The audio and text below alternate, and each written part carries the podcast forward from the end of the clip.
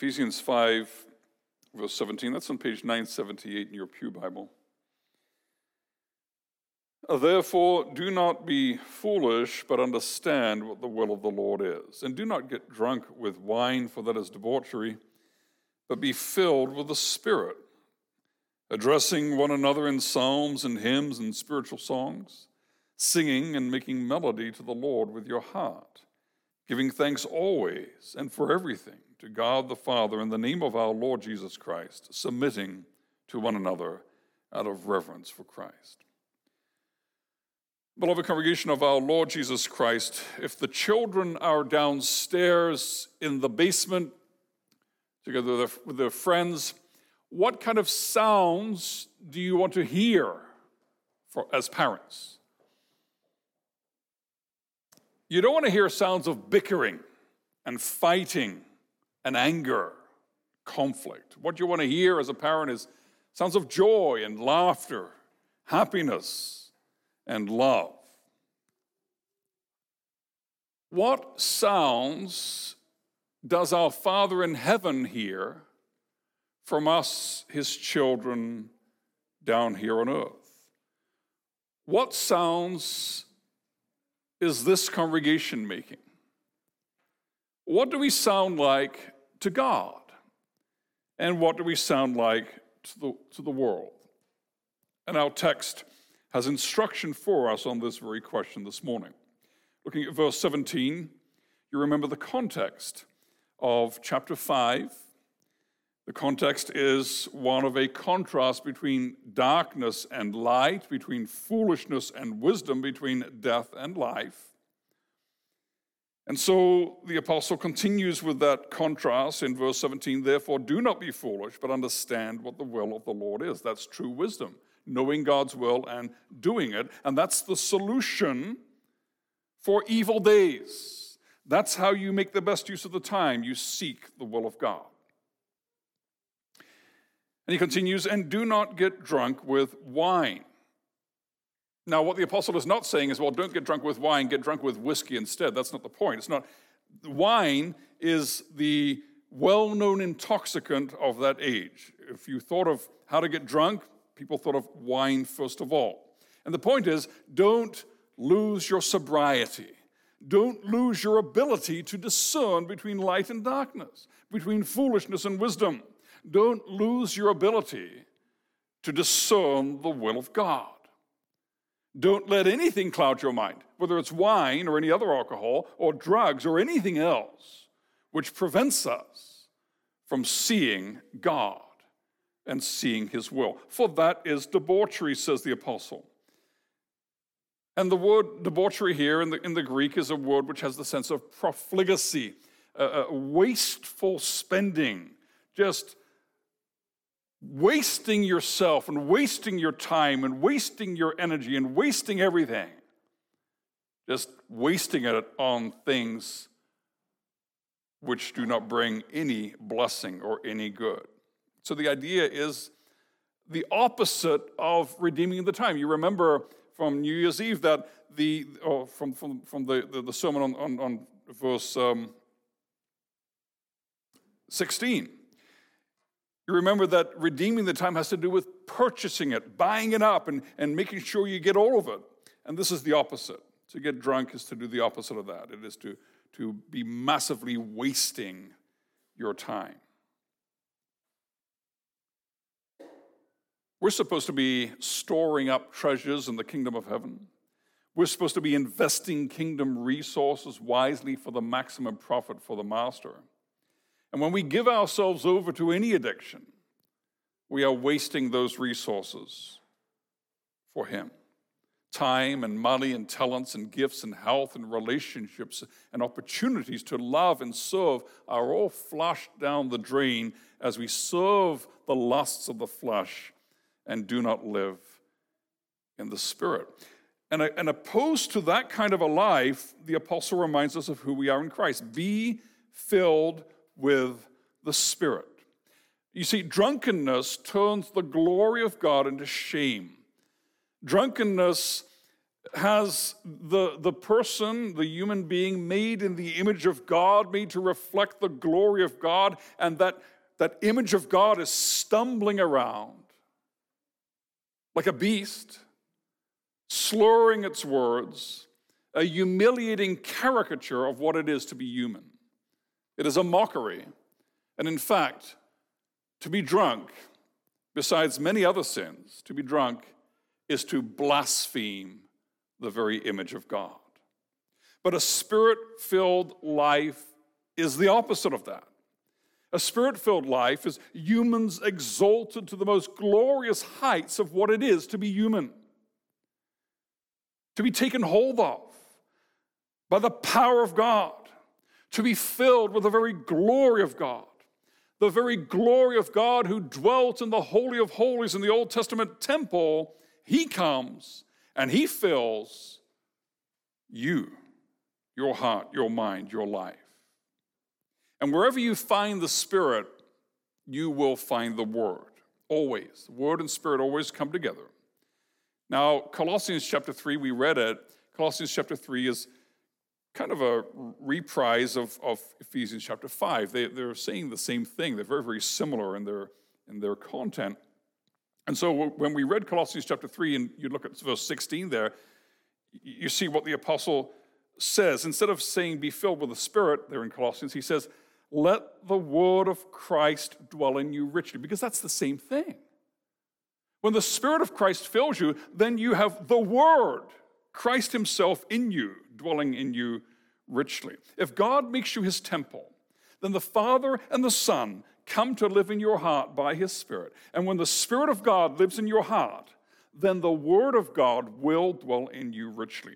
And so, what is the consequence? I'll look at verse 19 addressing one another in psalms and hymns and spiritual songs. Now, those are three types of psalms. Those three words there in the Greek are, are words used in the Old Testament Greek translation of the, uh, of, of the Bible to refer to different types of psalms. And so, what the apostle is first of all uh, saying to us is that we need to have the language of Scripture, specifically the book of Psalms, on our lips, on our minds, and in our hearts. And that's the language we need to be using to speak to one another. Now, there's a lot of singing here.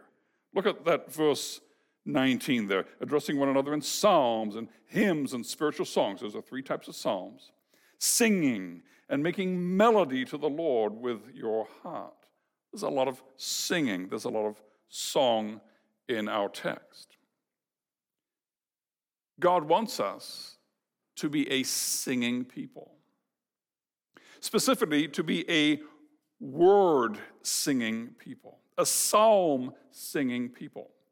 And that's how He wants us to talk to each other. That's how He wants us to address one another with a song in our hearts singing the Word of God to one another. So this morning, it is good for us to reflect. How are we addressing one another? What do we have to say to one another? And what does the surrounding community hear? Do you hear the people sing? Not the song of angry men, but songs of joy and life and love and salvation and thanksgiving. You see, sin reduces us to mumbling incoherence, to, to outbursts of foul language and angry invective. But the Spirit fills us with words of love and joy and peace and praise and thanksgiving. You know, if somebody says, we're having words, that means that they're fighting, they're arguing.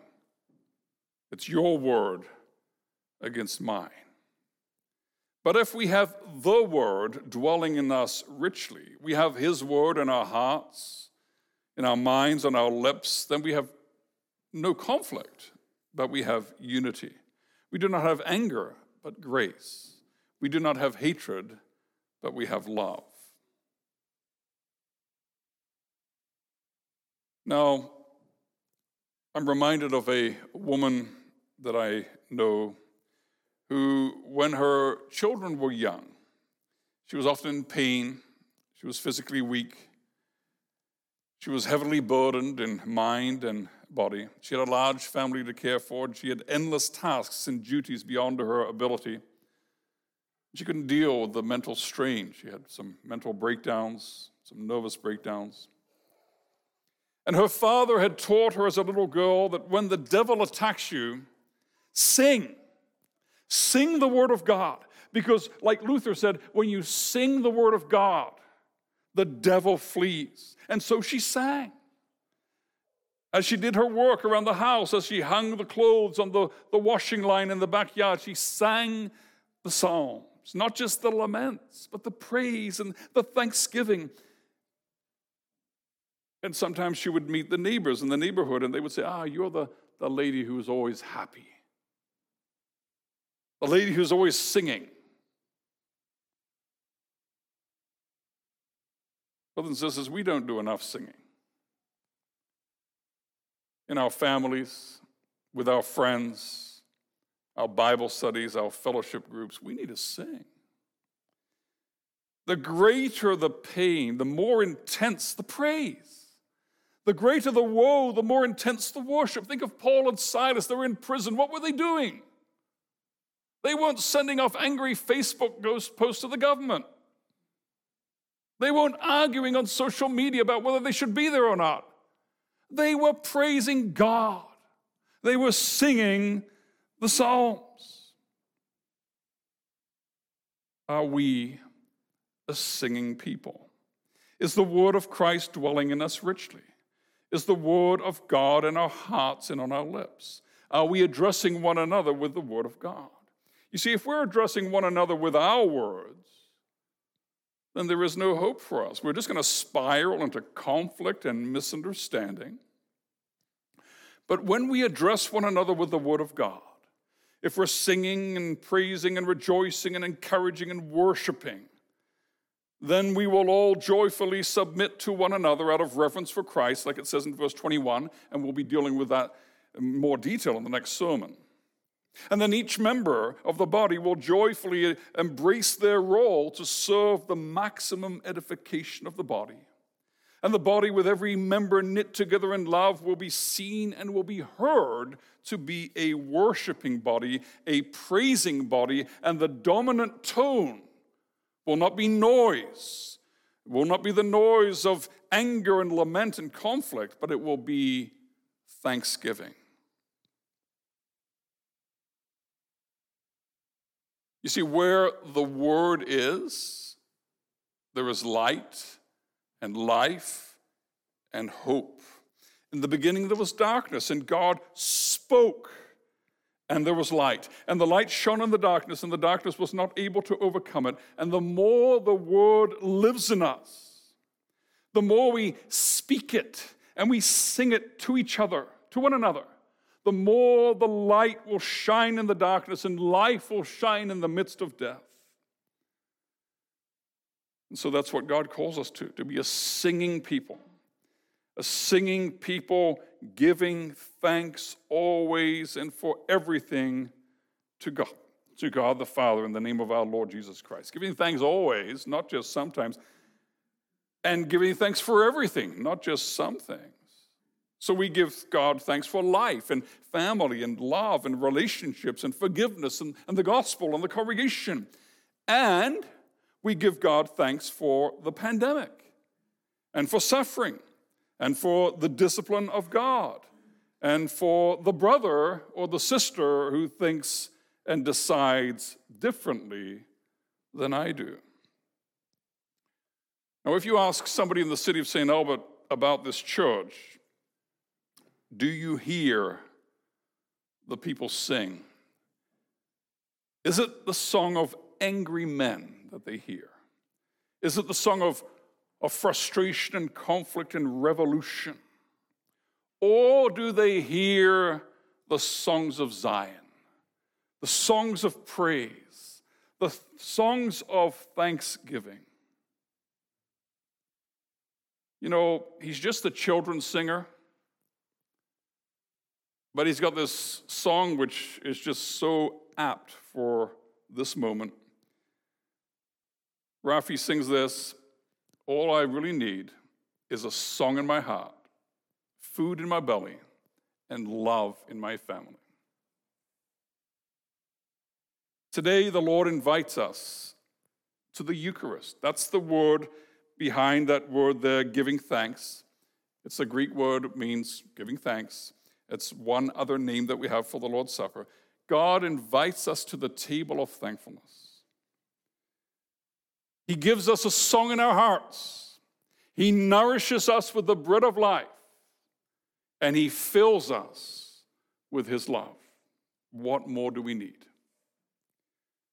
Oh God, as you nourish our souls with Christ at the table of the Lord, so fill us by your Spirit that the word of Christ might dwell in us richly, and that we would speak and sing the word to one another, that our hearts might be knit together in love, and that we would be united in thanksgiving and worship to the eternal praise of you, Father, Son, and Holy Spirit. Amen.